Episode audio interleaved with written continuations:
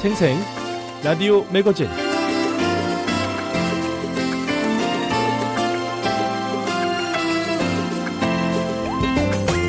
청취자 여러분 안녕하십니까? 미국 수도 워싱턴 DC에서 보내드리는 VOA 한국어 방송 생생 라디오 매거진 장량입니다. 인터넷 공간에서 지구촌이 연결되는 곳 바로 소셜 미디어입니다. 페이스북, X, 틱톡, 인스타그램, 스냅챗, 플리커, 레딧 그리고 올해 새로 등장한 스레드까지 수많은 지구촌 사람들이 이 공간에서 자신의 일상을 나누고 정보도 공유하고 뉴스도 읽죠. 미국을 비롯한 각국 정부와 각료들, 대통령도 이 플랫폼을 적극적으로 활용하고 있습니다.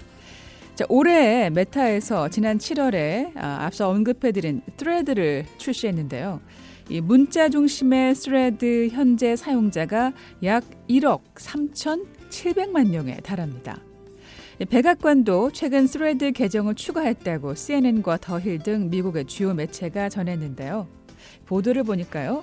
지난 21일 백악관이 메타가 X의 경쟁자로 출시한 스레드에서 계정을 시작했고 조 바이든 대통령과 영부인 질 바이든 여사 그리고 카멀라 해리스 부통령 부부 계정도 만들었습니다. 어, 지난 월요일 개설한 백악관의 스레드 계정 팔로워는 22일 현재 65만 명을 넘겼습니다. 백악관이 성명을 냈는데요. 우리는 사람들이 있는 곳에서 사람들을 만나는데 전념하고 있다면서 전통적인 미디어와 디지털 미디어, SNS 등 기타 혁신적인 방법을 사용해 왔다고 밝혔습니다. 그런데요. 미국 언론들이 이 백악관의 공식 개정 개설 시점과 관련해서 이 X의 소유주이자 테슬라 최고 경영자인 일론 머스크 씨가 최근 반유대주의 논란을 만든 시점을 주목했습니다. 일론 머스크 씨가 지난주에 유대인들이 백인에 대한 증오를 부추기고 있다는 내용의 한 X 사용자의 글에 당신은 진실을 말했다라고 반응해서 반유대주의 발언에 동조한다는 비난을 받았는데요. 당시 이 게시물에 앤드루 베이츠 백악관 부대변인이 미국 역사상 가장 치명적인 반유대주의 행위 뒤에 있는 끔찍한 거짓말을 반복하는 것은 용납할 수 없다는 댓글을 달았습니다. 자, 논란이 이렇게 커지고 있는 상황에서 테슬라의 한 주주도 테슬라 이사회에 그의 정직을 요구한 것으로 알려졌는데요. 뿐만 아니라 미국의 몇몇 주요 기업도 X 플랫폼에 올렸던 광고를 내렸습니다. 자, 이후 머스크 씨는 자신을 반유대주의적이라고 비난하는 논란을 의식해서 X 광고 수익을 이스라엘 병원과 가자지구 구호에 기부하겠다고도 했습니다. 네, 백악관은 이런 상황에서도 기존 X 계정 폐쇄 계획이 없다고 밝혔는데요. 백악관의 X 팔로워 수가 현재 약 900만 명이고 현재 활발하게 게시물이 올라오고 있습니다. 생생 라디오 매거진 이번 주도 다양한 내용으로 꾸며드립니다. 먼저 미국 내 화제 소식을 화제 단어로 알아보는 해시태그 한 주간 한반도 소식을 정리해보는 독자의 선택 생활 속 경제 비오의 이야기 미국사 인물 아메리카까지 준비했습니다. 생생 라디오 매거진 11월 마지막 순서 시작합니다.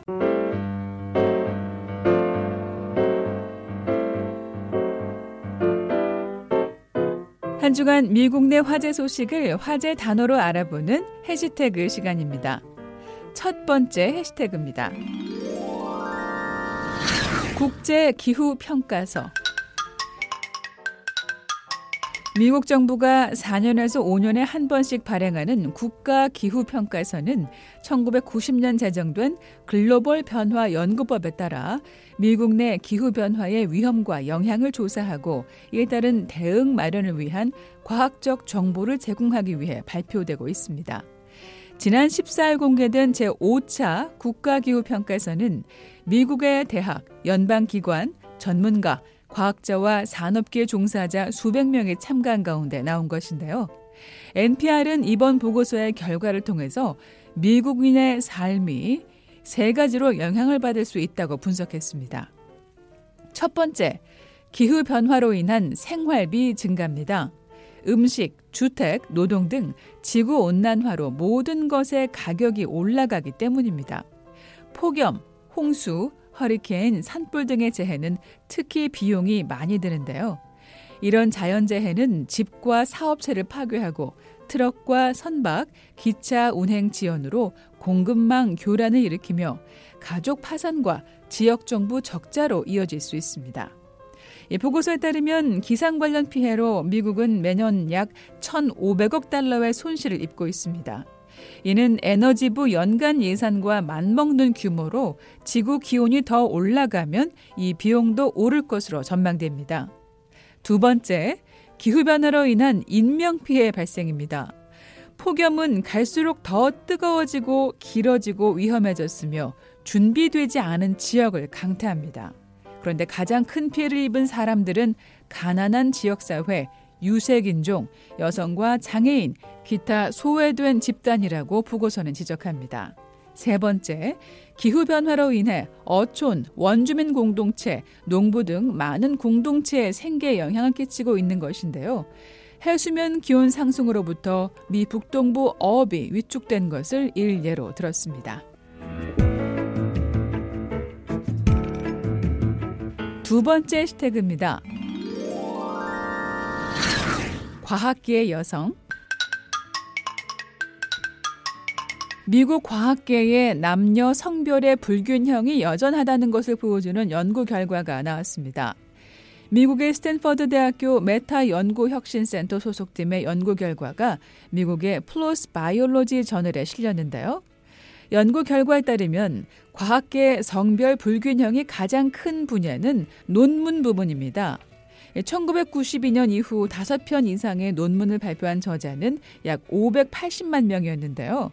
이 가운데 380만 명이 남성, 200만 명이 여성으로 남성이 여성의 약 2배였습니다. 가장 많이 인용된 논문을 쓴 저자도 남성으로 여성보다 3배가 많았습니다.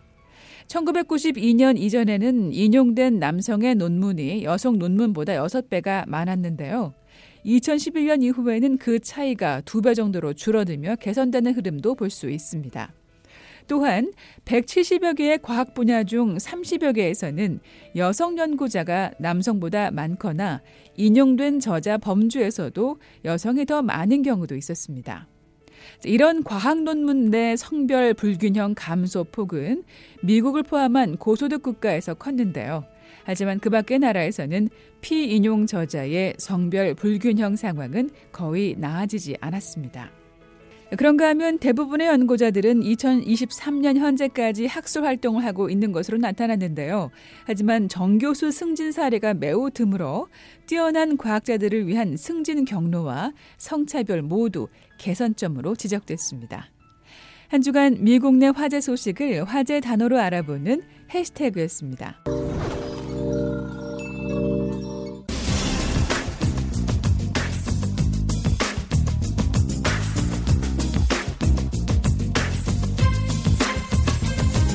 생생 라디오 매거진 한 주간 비오의 한국어 방송 웹사이트에서 독자들이 많이 읽은 기사를 정리하면서 한반도 소식 알아보는 독자의 선택 시간입니다. 박영석 기자와 함께합니다. 안녕하세요. 네, 안녕하십니까? 네. 자, 이번 주는 또 독자들께서 어떤 기사를 많이 읽으셨을지 궁금한데요. 자, 유엔과 유럽연합 또 일본이 북한의 3차 군사 정찰 위성 발사에 대한 입장을 밝혔는데요. 자, 먼저 안토니오 구테우스 유엔 사무총장의 입장 자세히 좀 들어볼까요? 네, 파란 하크 유엔 사무총장 부대변인이 21일 성명을 통해서 구테우스 사무총장의 입장을 전달했습니다. 어, 성명에 따르면 구테우스 사무총장은 북한이 탄도미사일 기술을 사용해서 군사 위성을 발사한 걸 강력하게 규탄하고 이런 발사가 관련 안보리 결의에 위배된다고 지적했습니다. 또 북한에게 전제 조건 없는 대화에 복귀하고 관련 안보리 결의를 준수하며 한반도의 비핵화를 달성하라고 촉구했습니다. 네. 유럽연합도 이번 어, 북한의 군사 정찰 위성 발사에 대한 반응을 내놨는데요. 어떤 내용인가요? 네, 유럽연합 EU는 우선 북한이 3차 군사정찰 위성 발사를 감행한 데 대해서 유엔 안보리 결의 준수를 촉구했습니다. EU의 피터 스타노 대변인은 관련 보도와 정보를 분석 중이라고 밝혔습니다. 그리고 북한이 핵무기, 대량 살상무기, 탄도 미사일 등을 완전히 포기하고 관련 활동을 중단해야 한다고 강조하면서 이것이 한반도의 지속 가능한 평화와 안보를 위한 유일한 길이라고 강조했습니다. 네, 일본은 어떤 입장인가요? 네, 일본의 기시다 후미오 총리는 북한의 이번 발사가 유엔 안보리 결의를 위반하는 것이고 일본 국민의 안전에 중대한 영향을 미친다고 강력하게 비난했습니다. 그리고 미국, 한국 등 관계국들과 공조해서 대응하겠다고 강조했습니다. 네. 자, 이번 북한의 아, 군사 정찰 위성 발사 어떻게 이루어졌는지 다시 한번 짚어보죠.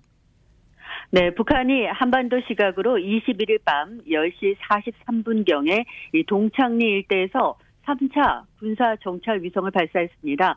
이번 발사는 2차 실패 후 89일 만에 이뤄진 건데요. 북한은 군사 정찰 위성 발사를 자위권 차원으로 주장하고 있습니다. 네. 네, 유엔 안보리하고 국제 해사 기구가 어떤 조치를 취할까요?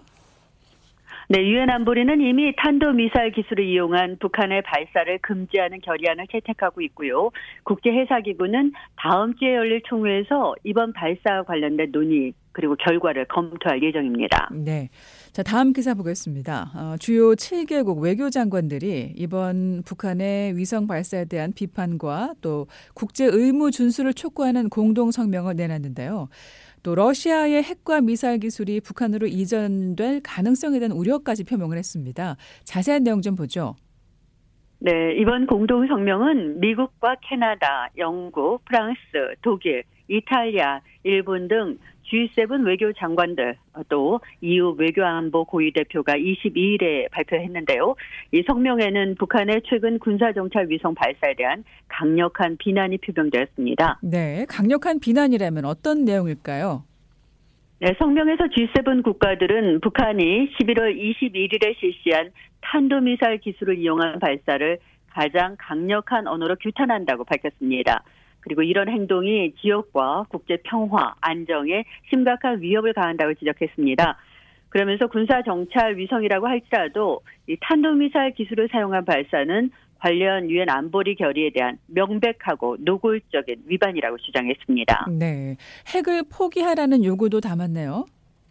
네, G7 국가들은 북한에게 핵무기, 핵 프로그램, 대량 살상 무기 및 탄도미사일 프로그램을 완전하고 검증 가능하며 되돌릴 수 없는 방식으로 포기하라고 요구했습니다. 또 북한이 핵 확산 금지 조약 체제 하에서 핵 보유국 지위를 가질 수 없다고 강조했습니다. 네, 러시아에 대한 우려도 담았다고요. 네, G7 국가들은 북한과 러시아 사이에 유엔 안보리 결의를 위반하는 무기 이전에 대해서 강력히 규탄했고 또 핵이나 탄도미사일 관련 기술이 북한으로 이전될 가능성에 대한 깊은 우려를 나타냈습니다. 북한의 인권과 관련한 내용도 담았는데요.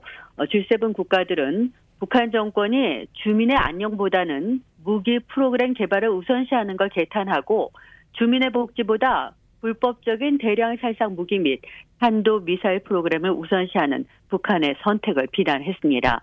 또 북한에게 전제 조건 없는 대화 제안을 받아들일 걸 계속 촉구했습니다. 네. 자, 관련해서요. 미 국무부가 한국과 북한의 발사체를 비교한 내용인데 이두 나라의 발사체 성격이 완전히 다르다고 지적했네요. 네, 맞습니다. 국무부 대변인이 21일 북한과 한국의 발사체 발사를 각각 어떻게 인식하느냐는 비오의 질의에 대해서 북한의 대량 살상 무기와 탄도 미사일 역량 추구는 여러 유엔 안보리 결의를 위반하는 거라고 규정했습니다. 하지만 한국의 미사일 시험은 그렇지 않다면서 이는 중요한 차이라고 설명했습니다. 어, 특히 북한이 발사한 우주 발사체는 탄도 미사일에 사용되는 것과 동일하거나 호환되는 기술을 통합하고 있다고 지적했습니다. 네. 자, 미 국무부 반응을 담은 21일자 기사도 다음 순서로 관심을 끌었는데요. 정리해 볼까요? 네, 국무부는 21일 북한의 정찰 위성 발사에 대해서 강력한 규탄과 주의를 표명했습니다. 매튜 밀러 국무부 대변인은 북한의 궤도 진입 성공 발표와 관련해서 그런 평가에 관해서는 확인해 줄 수 없다고 말했습니다. 그러면서 북한의 발사를 북한의 불법적인 군사 정찰 위성 발사라고 강하게 규탄했습니다. 또 이번 발사가 우주 발사체가 포함된 탄도 미사일 기술을 사용한 걸로 보고 이는 다수의 유엔 안보리 결의에 위반된다고 비판했습니다. 네. 자, 미 국무부는 이번 발사에 대한 어떤 조치를 취할 예정일까요? 네, 매튜 밀러 대변인은 국제사회와 협력해서 북한의 이런 행동이 한반도의 안정과 번영을 저해하고 북한을 고립시킬 거라는 강력한 신호를 보낼 거라고 밝혔습니다. 하지만 정식적으로 평가가 내려지기 전까지는 추가 입장을 내놓지 않을 거라고 덧붙였습니다. 네. 지금 여러분께서는 비오의 한국어 방송에 전해드리는 생생 라디오 매거진 독자의 선택 함께하고 계십니다.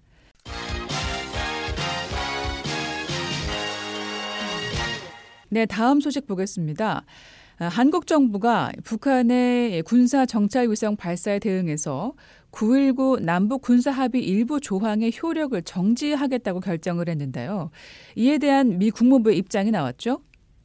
네, 국무부 대변인이 22일 BOA의 관련 논평 요청에 한국 정부가 9.19 남북 군사 합의의 일부 조항의 효력을 정지하기로 한 것을 북한의 지속적인 합의 위반에 대한 신중하고 절제된 대응으로 본다고 밝혔습니다. 네. 한국 정부가 9.19 남북 군사합의 일부 조항을 정지하게 된 이유도 짚어보죠.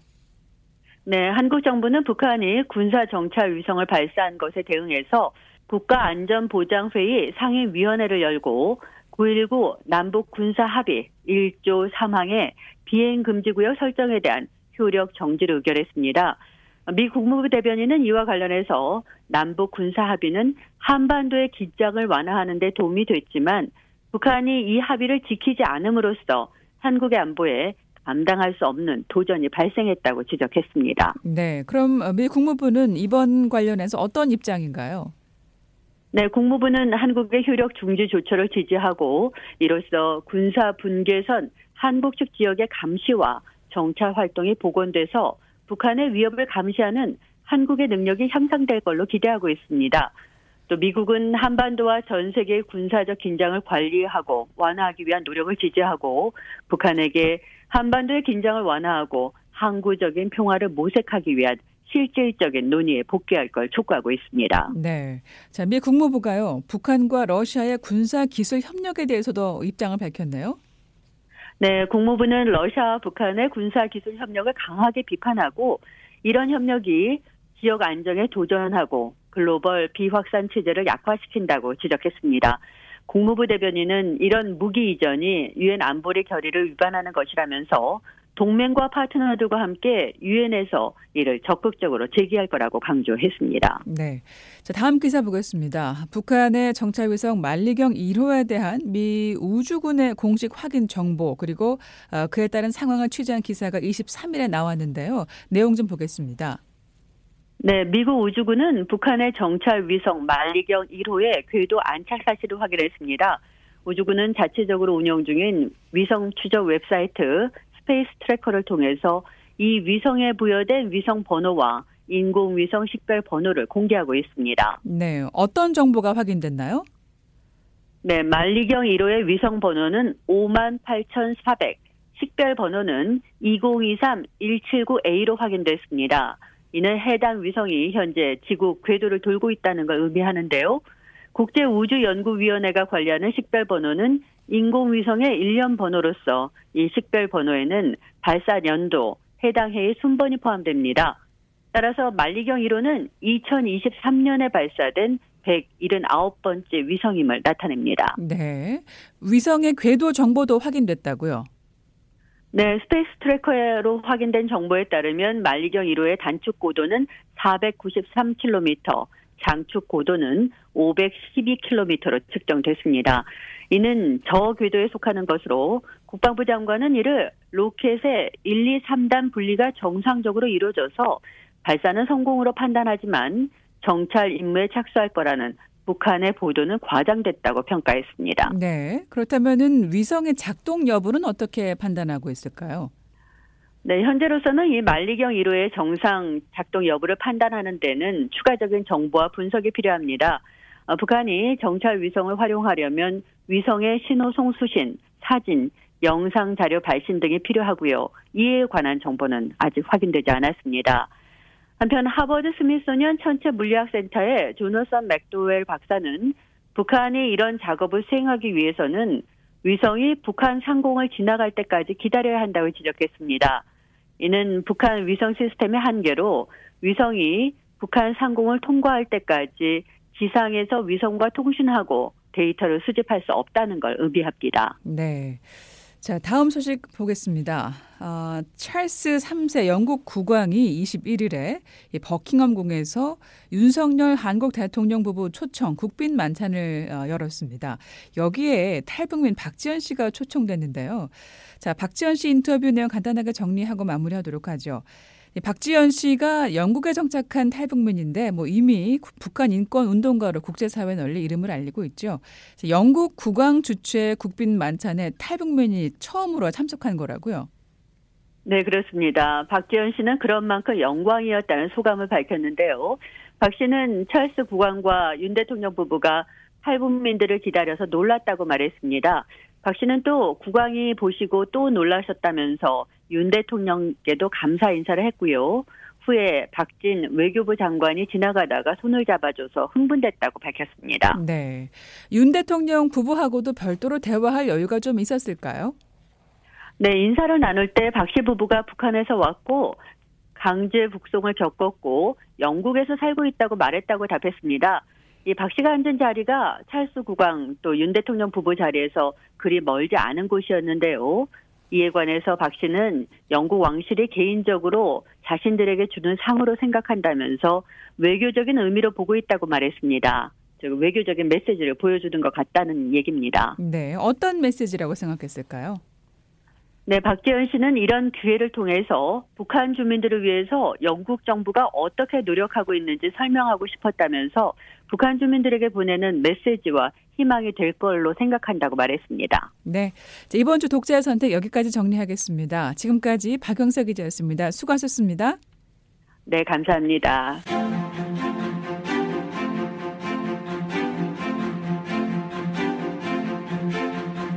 BOA 방송에서는 여러분의 의견을 기다리고 있습니다. 전화 이용하셔서 음성을 남겨주시면 되는데요.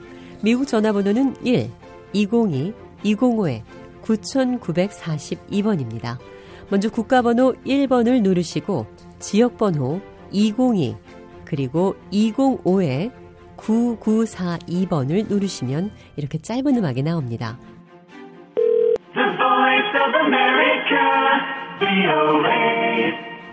이 소리가 나오면 77번을 누르세요.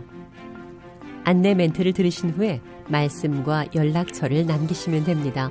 미국 전화번호 1-202-205-9942 1-202-205-9942번입니다. 여러분의 많은 이용 바랍니다. 생생 라디오 매거진 생활 속 경제가 이어집니다. 미국인들은 매년 11월 넷째 목요일을 추수감사절로 축하하고 있습니다. 올해는 11월 23일이었고 바로 그 다음 날이 유명한 쇼핑의 대명사 블랙 프라이데이였죠. 자, 그렇다면 미국인들은 이날 돈을 얼마나 쓰고 또 어떤 것에 쓸까요? 생활 속 경제 블랙 프라이데이 쇼핑에 관해 알아보겠습니다. 오택선 기자입니다. 블랙 프라이데이 무슨 의미죠? 블랙은 검은색을 뜻하는 영어 단어입니다. 이 색깔에서 알 수 있듯이 뭔가 컴컴하고 어두운 느낌이 있죠. 어, 그동안 미국에서는 요일 앞에 블랙을 붙이면 부정적인 내용을 뜻하는 경우가 많았습니다. 어, 대표적인 것이 1869년 9월 24일에 블랙 프라이데이입니다. 한 금융 투기꾼이 일으킨 금 투기의 후폭풍으로 이날 금 가격이 약 1시간 만에 18%나 폭락하면서 금 시장에 공황이 발생한 겁니다. 또 다른 사례는 지난 1987년 10월 19일 월요일에 블랙 먼데이입니다. 이날 다우존스 지수가 하루 만에 20% 이상 떨어졌는데요. 이를 회복하는 데에만 2년이 걸렸습니다. 그럼 요즘 말하는 이 블랙 프라이데이도 이런 부정적인 내용일까요? 아닙니다. 추수감사절 다음 날인 현재의 블랙 프라이데이는 전혀 다른 의미로 사용됩니다. 각 업체가 공격적으로 할인을 제공하는 미국의 대표적인 쇼핑의 날을 의미합니다. 그런데 왜 블랙일까요? 금융업체 인베스토피아의 설명 한번 들어볼까요? The idea is retail stores sell enough on Black Friday to put themselves in the black. 이날 fees. 충분한 판매를 통해서 흑자를 기록하기 때문이라는 겁니다. 기업은 회계장부에 수입과 지출을 쓸 때 수입이 지출보다 많았을 때에는 검은색으로 반대로 지출이 수입보다 많았을 때는 빨간색으로 이를 기록했는데요. 이 관행으로 검은색이 이익, 다시 말해서 흑자가 된 겁니다. 그래서 이날이 블랙 프라이데이가 됐다는 겁니다. 전해지는 또 다른 유래가 있습니다. 추수감사절 다음 날부터 시작되는 연말 시즌을 맞아서 쇼핑에 나선 사람들로 도로가 차로 꽉 들어섰는데요. 이에 필라델피아 교통경찰이 이런 혼잡한 상황을 자신들의 은어인 블랙 프라이데이라고 부른 것이 그 유래가 됐다는 설명입니다. 어, 유래가 어찌됐든 이날이 미국의 대표적인 쇼핑의 날이라는 것은 이제 아셨죠?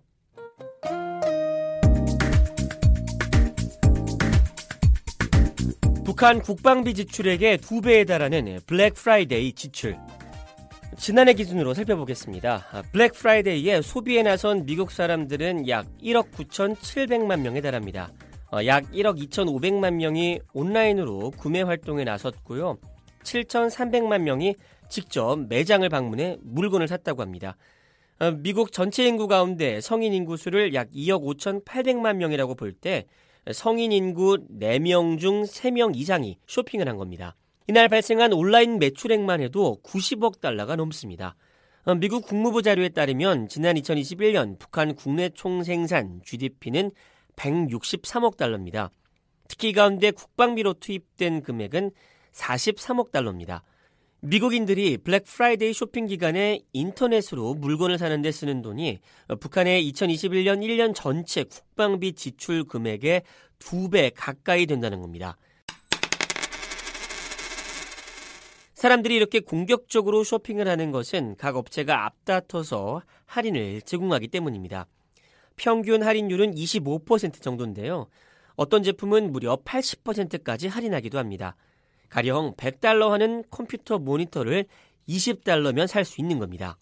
의류와 신발, 보석류 제품을 가장 많이 사고요. 미용용품, 가정 및 주방용품, 그리고 컴퓨터나 TV 등의 전자제품, 또 스마트폰 및 액세서리를 많이 산다고 합니다. 매년 블랙 프라이데이에 쇼핑을 즐긴다는 샤인 씨의 이야기 한번 들어볼까요? Of course. You know, when you're on a tight budget and busy at work, it's not always easy to go shopping. But on Black Friday, this is when I can get nice quality, good brand name items for a bargain. 어, 예산이나 시간이 충분하지 않은 상황에서 쇼핑을 하는 것이 항상 쉬운 일은 아닌데 블랙 프라이데이에는 이 품질이 좋은 유명한 제품을 저렴하게 살 수 있어서 이날 쇼핑은 빼먹지 않는다고 하네요.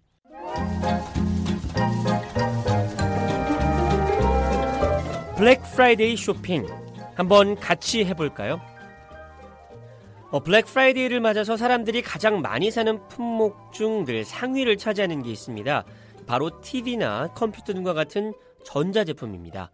어, 옷이나 화장품 등과 비교했을 때 전자제품은 어, 1000달러를 훌쩍 넘는 등이 값이 나가는 경우가 많아서요. 할인을 할 때 사는 것이 훨씬 더 유리하기 때문입니다. 각 업체는 이 블랙 프라이데이를 앞두고 일주일 전부터 미리 할인을 시작하기도 합니다. 그러면 이 전자제품 등은 얼마나 하는지 한번 매장에 같이 가볼까요?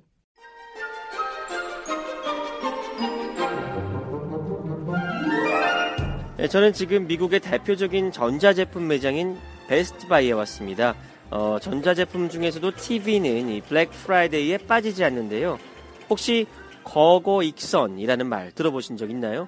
이 많으면 많을수록 좋다 이 뜻을 가진 사자성어 다다익선을 좀 재밌게 변형시킨 건데요. 거는 한자 클 거를 쓴 것으로 크면 클수록 좋다라는 뜻입니다. 예, 주로 TV를 살 때 크기가 크면 클수록 좋다는 뜻으로 사용됩니다. 매장 안쪽에 TV를 담은 큰 박스들이 진열되어 있는데요. 어, 가격을 살펴볼까요? 전 세계적으로 가장 유명한 TV 브랜드는 한국의 삼성과 LG인데요. 어, 매장에는 두 브랜드의 TV가 다수 있습니다. 먼저 삼성 TV가 있는데요. 크기는 무려 77인치입니다. 이 TV의 치수는 대각선 길이로 재는데요. 77인치면 약 195cm로 이 성인 남성의 키를 훌쩍 넘는 길이입니다. 어, 원래 이 제품의 가격은 3,600달러였는데요. 블랙 프라이데이를 맞아서 1,600달러를 할인해 2,000달러에 팔고 있습니다. 일본의 유명 업체인 소니가 만든 75인치 TV도 원래 가격은 2,000달러인데요. 500달러를 할인해서 현재는 1,500달러에 팔고 있습니다. 또 많이 사는 것 중 하나는 노트북인데요. 미국에서 가장 인기 있는 애플의 15인치 맥북 노트북이 있네요. 어, 원래는 1,300달러 하던 것이 할인해서 지금은 1,050달러 합니다. 애플이 만든 키보드 없이 화면만 있는 태블릿 PC인 아이패드의 가장 최근 모델은 450달러 어, 하던 제품이 100달러 할인에 들어가서 350달러에 팔고 있습니다. 이 외에도 헤어드라이어와 청소기 등으로 큰 인기를 끌고 있는 영국의 다이슨에서 만든 무선 청소기는 600달러 하던 것이 지금은 450달러 하고요. 400달러 하던 헤어드라이어는 300달러입니다.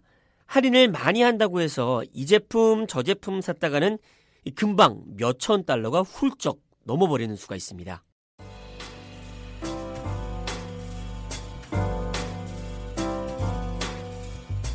어, 이번에는 대형 쇼핑몰로 자리를 옮겼습니다. 주로 의류 매장이 많은데요.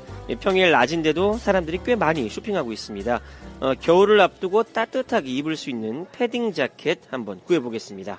한 매장에 들어가니 이 무릎 아래까지 길게 내려오고 그리고 모자에는 털이 달린 아주 두꺼운 검은색 패딩 자켓이 눈에 띄네요. 아, 가격은 350달러인데요. 점원에게 물어보니 아직 블랙 프라이데이 할인이 적용되지 않았다고 하네요. 아쉽지만 집었던 물건을 내려놨는데요. 점원이 제게 와서 며칠 뒤 어, 블랙 프라이데이 할인이 시작되는데 지금 미리 사놓지 않으면 원하는 사이즈가 다 빠지고 없을 것이라고 말했습니다. 그러면서 이 사이즈가 있을 때 미리 사놓고 할인이 시작되면 그때 영수증을 다시 가져오라고 합니다. 그러면 40% 할인 가격을 적용해줘서 다시 계산을 해주겠다고요. 자, 어떻게 됐을까요? 매장을 나온 지금 제 손에는 그 패딩 재킷이 들려있네요. 원래 사려고 했으니까 잘한 것이 맞아 라고 스스로 말해봅니다.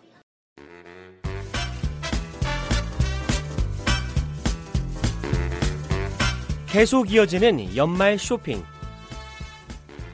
자, 블랙 프라이데이가 끝났다고 해서 쇼핑이 끝나는 건 아닙니다. 당장 블랙 프라이데이가 끝나면 바로 이어서 오는 월요일이 사이버 먼데이입니다. 이건 또 뭘까요? 이날은 미국 소매업체들이 미국인들의 소비를 장려하기 위해서 만든 것으로 어, 지난 2000년대 초부터 실시됐는데요. 주로 온라인상에서 제품을 할인해서 판매하는 것으로 그러니까 사실상 금요일부터 주말 그리고 월요일까지 계속해서 쇼핑 기간이 이어지는 겁니다. 지난해 사이버 먼데이에는 소비 지출액이 113억 달러를 기록해서 역대 최고액을 기록하기도 했습니다. 그리고 또 이제 연말 행사를 장식할 성탄절이 오는데요. 미국 소매협회에 따르면 지난해 성탄절을 맞은 미국인들의 평균 소비액은 830달러에 달합니다.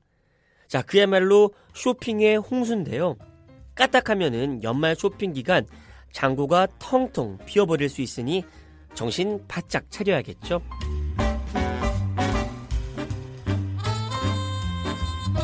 미국의 경제, 산업 이야기를 실생활 속에서 풀어보는 생활 속 경제. 이번 시간에는 미국의 대표적인 쇼핑 날인 블랙 프라이데이에 대해서 알아봤습니다. 지금까지 오택성이었습니다. 생생 라디오 매거진 계속해서 미국의 역사를 드라마로 들어보는 시간입니다. VOA 이야기 미국사 김미혁 기자가 읽었습니다. 드와이트 아이젠하워 시대 18번째 시간입니다.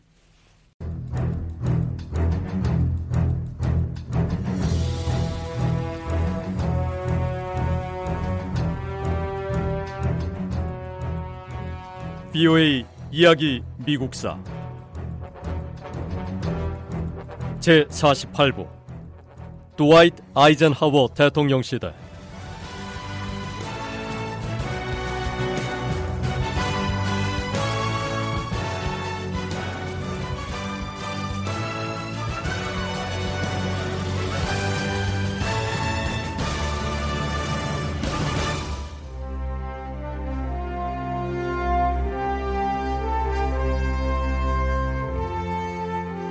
민주당은 1960년 대통령 선거에서 큰 어려움 없이 승리할 것으로 생각했습니다.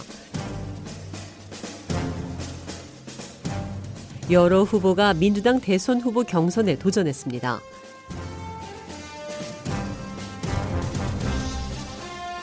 (1960년) 대통령 선거에서 민주당 경선에 참여한 휴버트 험프리 후보는 세 차례 상원의원 선거에서 승리한 경험이 있는 삼선 의원이었습니다.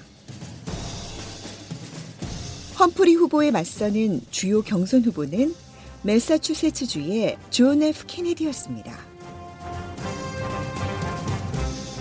케네디 후보는 외모가 뛰어났고 43이라는 젊은 나이에 대선에 도전했습니다.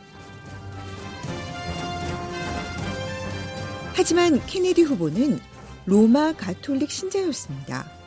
유럽에서 건너온 청교도가 세운 나라로 불리는 미국에서 아직 가톨릭 신자가 대통령으로 선출된 적은 없었습니다.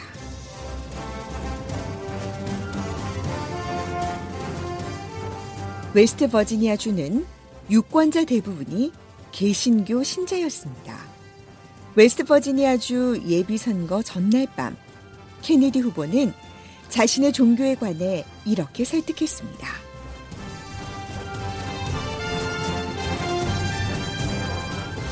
미합 중국 대통령은 헌법을 수호할 것을 맹세합니다.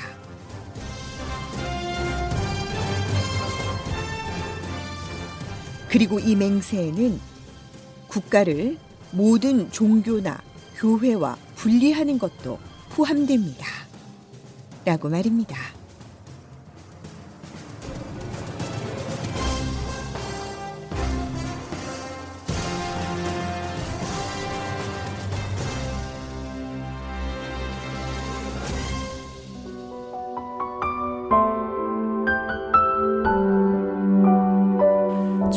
케네디 후보는 웨스트 버지니아주 예비 선거에서 크게 승리했습니다. 케네디 후보는 여러 다른 주의 예비 선거에서도 많은 표를 얻었습니다. (1960년) 대통령 선거를 위한 민주당 전당대회에서 케네디 후보는 휴버트 험프리 상원 의원을 비롯한 강력한 후보들을 물리치고 민주당 대통령 후보 지명을 받는 데 성공했습니다.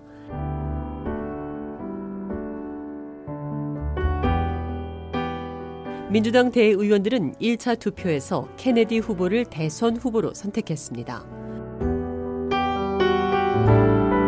존 F 케네디 후보는 대선 후보 지명 수락 연설에서 미국인들에게 미국을 돕고 미국을 위해 희생하자고 요청하겠다고 강조했습니다.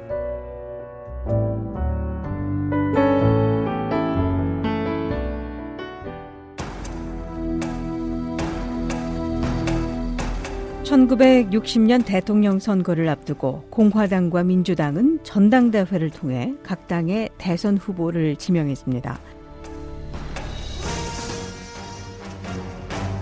공화당의 리처드 닉슨 후보, 민주당의 존 F 케네디 후보는 미국 전역에서 선거 운동을 시작했습니다.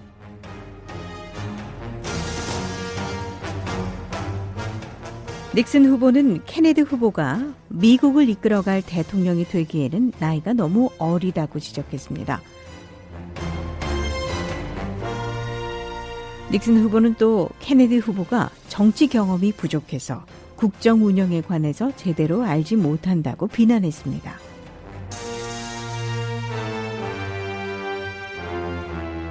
그런가 하면 케네디 후보는 공화당이 정권을 차지했던 지난 8년 동안 공화당의 정치적 성과를 공격했습니다.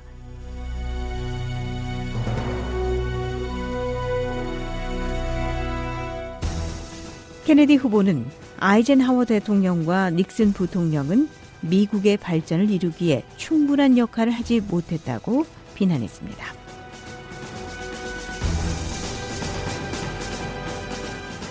개신교 단체들은 존 F 케네디 후보의 종교가 가톨릭인 것에 대해 우려를 나타냈습니다. 이들은 케네디 후보가 로마 가톨릭교 지도자인 교황의 영향을 받을 수 있다며 의구심을 제기했습니다. 개신교 단체들은 케네디 후보에게 로마 가톨릭 교회의 지도자가 미국 정책에 관여할 것인지 물었습니다. 케네디 후보는 이 질문에 대한 대답으로 헌법에 명시된 정치와 종교의 분리, 즉 정교 분리의 헌법적 보장을 강력히 지지한다는 뜻을 거듭 밝혔습니다. 여론조사에 따르면 1960년 대통령 선거 운동은 아주 치열했고 박빙인 것으로 나타났습니다. 대통령 후보들은 네 차례 공개 토론회를 열기로 합의했고 이 토론회는 텔레비전을 통해 방송됐습니다.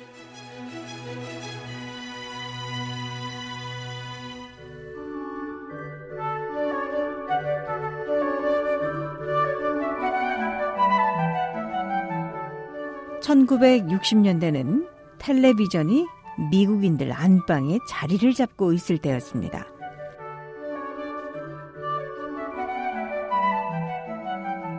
유권자들은 이전에는 대통령 후보 토론회 내용을 라디오나 신문을 통해서만 접할 수 있었는데 1960년 선거 때부터 텔레비전으로 볼 수 있게 됐습니다.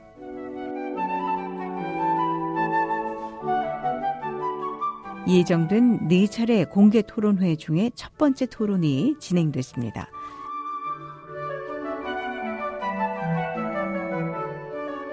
첫 토론회에서 주요 쟁점에 관해서는 공화당의 리처드 닉슨 후보와 민주당의 존 F 케네디 후보의 생각이 크게 다르지 않았습니다.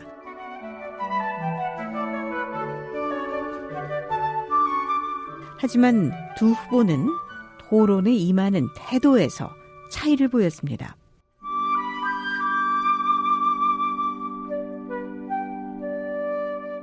텔레비전을 통해 미국인 유권자에게 비친 존 F 케네디 후보의 모습은 차분하고 확신에 차 있었습니다. 존 F 케네디 후보는 재치 있는 말솜씨와 젊고 또 자신만만한 태도로 토론을 지켜보는 유권자들을 사로잡았습니다.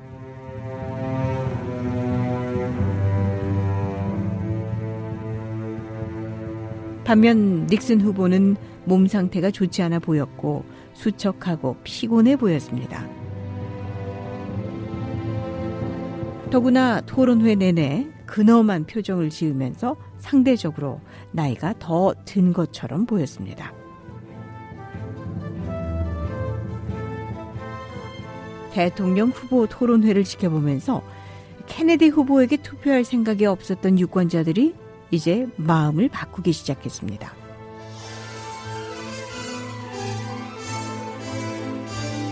이들에게는 케네디 후보가 이미 미국의 대통령이 된 것처럼 보였습니다.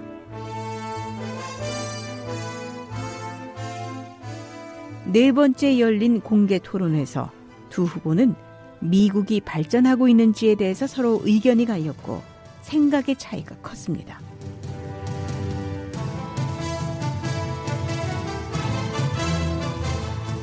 케네디 후보는 아이젠하워 대통령과 닉슨 부통령 행정부에서 미국이 진전을 잃은 것이 거의 없었다고 주장했습니다.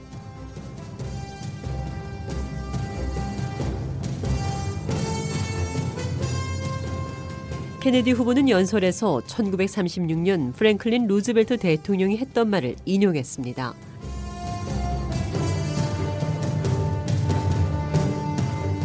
비오의 이야기 미국사. 이 내용은 다음 시간에 계속됩니다.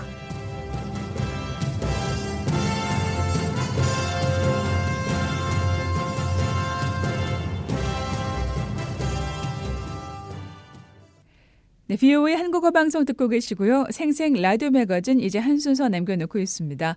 인물 아메리카 시간인데요. 미국 최고의 대학을 설립한 기업가이자 정치인 릴랜드 스탠포드를 소개합니다. 노시창 기자입니다.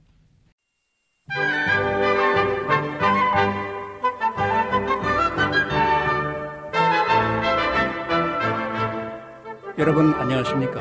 오늘의 미국이 있기까지 중요한 역사의 한 페이지를 장식했던 사람들의 이야기를 들어보는 인물 아메리카 시간입니다. 노시창입니다. 심연지입니다.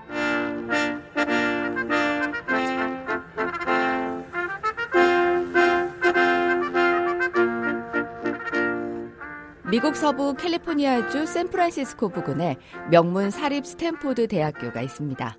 1885년에 설립된 이 학교는 오늘날 약 16,000명 정도의 학생들이 재학하고 있으며 동부의 하버드, 예일 등과 어깨를 나란히 하는 명문입니다. 졸업생이나 교수 중 80여 명의 노벨상 수상자들이 나왔을 만큼 이 학교의 우수성은 널리 소문이 나 있습니다.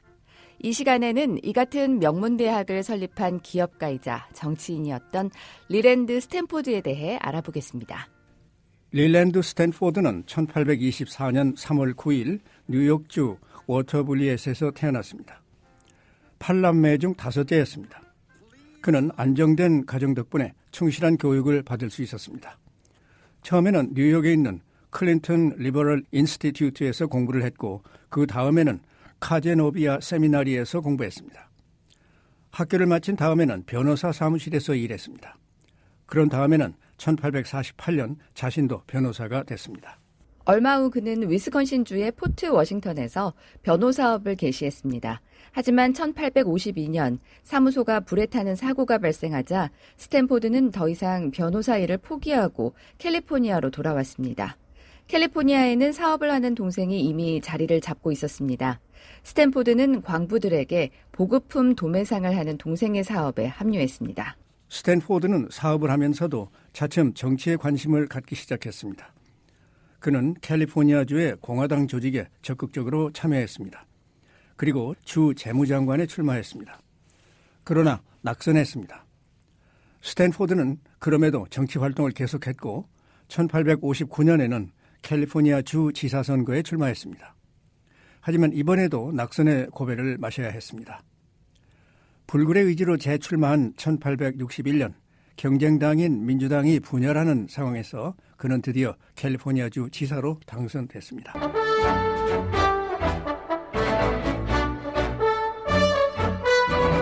그가 주지사 재임 중 취한 가장 역사적인 행동은 남북전쟁에서 캘리포니아주를 유니언, 즉 북부 정부의 일원으로 유지한 것이었습니다. 스탠포드는 주지사에 당선됐을 무렵 미 대륙을 동서로 연결하는 철도, Transcontinental Railroad 건설에 관심을 갖기 시작했습니다. 당시에는 미국의 철도가 동부에서 중부인 네브라스카주 오마하까지만 놓여 있었습니다. 그보다 훨씬 더 먼 서부까지는 철도가 없었습니다. 남북 전쟁 중이던 당시 에이브라함 링컨 대통령은 중부와 서부를 연결하는 대륙 횡단 철도의 중요성을 깨닫고 있었습니다. 이 무렵 스탠포드는 콜린스 헌팅턴, 찰스 크로커, 마크 호킨스 등과 더불어 센트럴 퍼시픽 철도 회사를 차려놓고 있었습니다. 이들은 철도의 4인방으로 불리웠습니다. 스탠포드는 회사의 설립에서부터 타계할 때까지 이 기업의 회장으로 재직했습니다. 링컨 대통령은 1862년 스탠포드의 센트럴 퍼시픽과 또 하나의 철도 회사인 유니온 퍼시픽 두 회사에 철도 부설 공사를 발주했습니다. 이에 따라 센트럴 퍼시픽은 총 1086마일, 유니언 퍼시픽은 총 689마일의 철도를 건설하기로 했습니다. 스탠포드는 캘리포니아 지사로서 철도 건설에 사용할 수 있도록 주 내에 공공 토지를 제공했습니다. 그 외에도 스탠포드는 정치력을 발휘해 철도 건설 사업에 막대한 연방 지원도 얻어냈습니다. 여기에는 철도를 놓기 위한 대지, 자금을 대기 위한 융자 등이 포함됐습니다. 스탠포드는 철도를 건설하기 위한 자금 마련을 위해 대규모로 주식을 발행했습니다. 그 자신 대주주로 있으면서 일반인들의 투자를 이끌어냈습니다. 캘리포니아 주지사 임기가 끝난 1863년 그는 모든 힘을 철도 사업에 쏟아넣기 시작했습니다. 센트럴 퍼시픽 철도는 캘리포니아주 세크라멘토에서 동쪽을 향해 선로를 까는 공사를 시작했습니다. 유니언 퍼시픽 철도 회사는 네브라스카주 오마하에서 서쪽을 향해 철로를 놓기 시작했습니다. 동쪽과 서쪽에서 접근을 해오던 철길은 1869년 5월 10일 유타주 프로몬토리 포인트에서 만났습니다. 두 기차가 프로몬터리 포인트에서 연결된 극적인 순간 공사를 하던 양쪽의 인부들은 서로 부둥켜 안고 울기도 하고 웃기도 했습니다.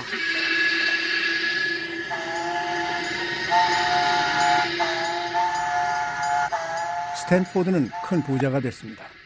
그러나 그것이 결코 쉽게 이루어진 것은 아니었습니다. 센트럴 퍼시픽의 철도 노동자들은 대부분 중국인들이었습니다. 당시는 중장비가 없이 매일 약 12,000명이 곡괭이, 부삽 등으로 공사를 할 수밖에 없었습니다. 중부지방과는 달리 서부에는 험준한 산이 많아 거대 터널도 뚫어야 했고 깊은 계곡도 연결해야 했습니다. 거기에다 회사는 가능한 한 빨리 공사를 끝내려 서둘렀기 때문에 많은 희생자가 나왔습니다. 공사를 하다 죽은 사람의 수가 철도 침묵 수만큼 많다라는 말이 나올 정도였습니다. 공사가 끝난 지 100년이 지난 후에도 종종 당시 숨진 인부들의 유해가 발견됐지만 정확한 사망자 통계도 만들어지지 못했습니다. 대륙 횡단 철도 건설이 끝나자 스탠포드와 그의 측근들은 또 다른 철도와 수로 건설에 관심을 돌렸습니다. 이들은 경쟁사인 캘리포니아 퍼시픽 철도, 샌프란시스코 산호세 라인 등을 매입했습니다. 또 캘리포니아와 뉴올리언스를 연결하는 두 번째 횡단 철도를 건설했습니다. 철도 4인방은 바다와 강의 수운 회사도 매입했습니다. 4인방은 1890년대 철도 사업을 독점했습니다. 이들은 문어발식 독점을 하고 있던 비난을 많이 받았습니다. 그런 가운데서도 스탠포드는 사람들로부터 인기가 많았습니다.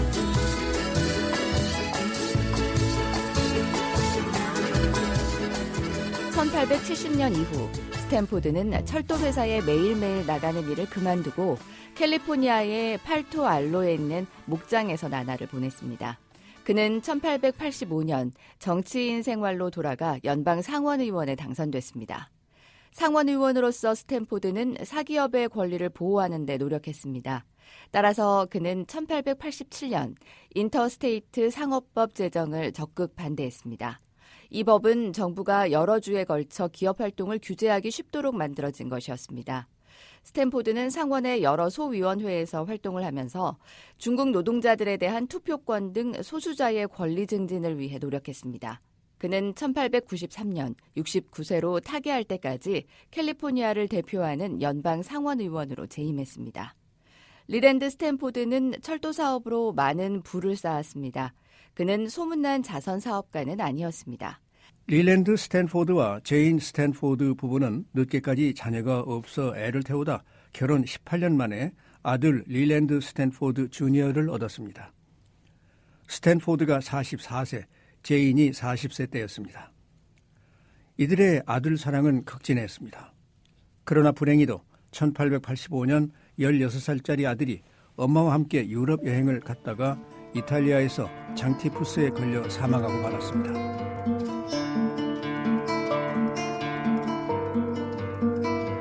스탠포드 부부는 절망에 쌓였고 살 희망이 없어 보였습니다.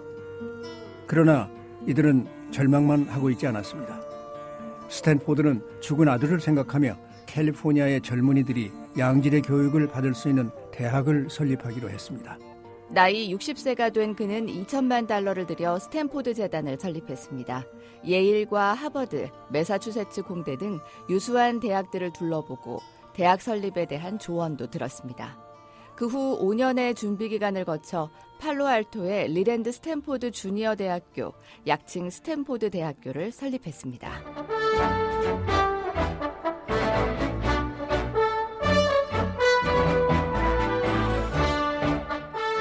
(1891년에) 555명의 첫 학생들을 받아들인 스탠포드는 오늘날 미국에서 가장 명망 높은 대학 중 하나로 성장했습니다. 존 F 케네디, 버락 오바마, 콘돌리자 라이스, 일론 머스크, 타이거 우즈 등 수많은 유명 인사들을 배출한 스탠포드 대학교는 미국에서 IT 산업의 산실이 된 실리콘밸리를 탄생시킨 주역이 됐습니다.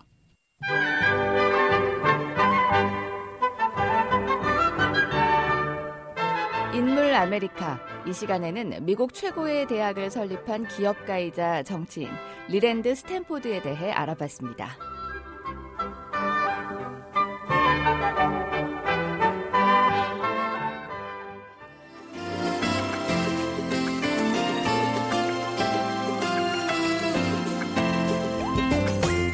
라디오 매거진 이번 주 준비한 내용은 여기까지입니다. 오늘 한 주도 건강하고 희망차게 보내시기 바랍니다.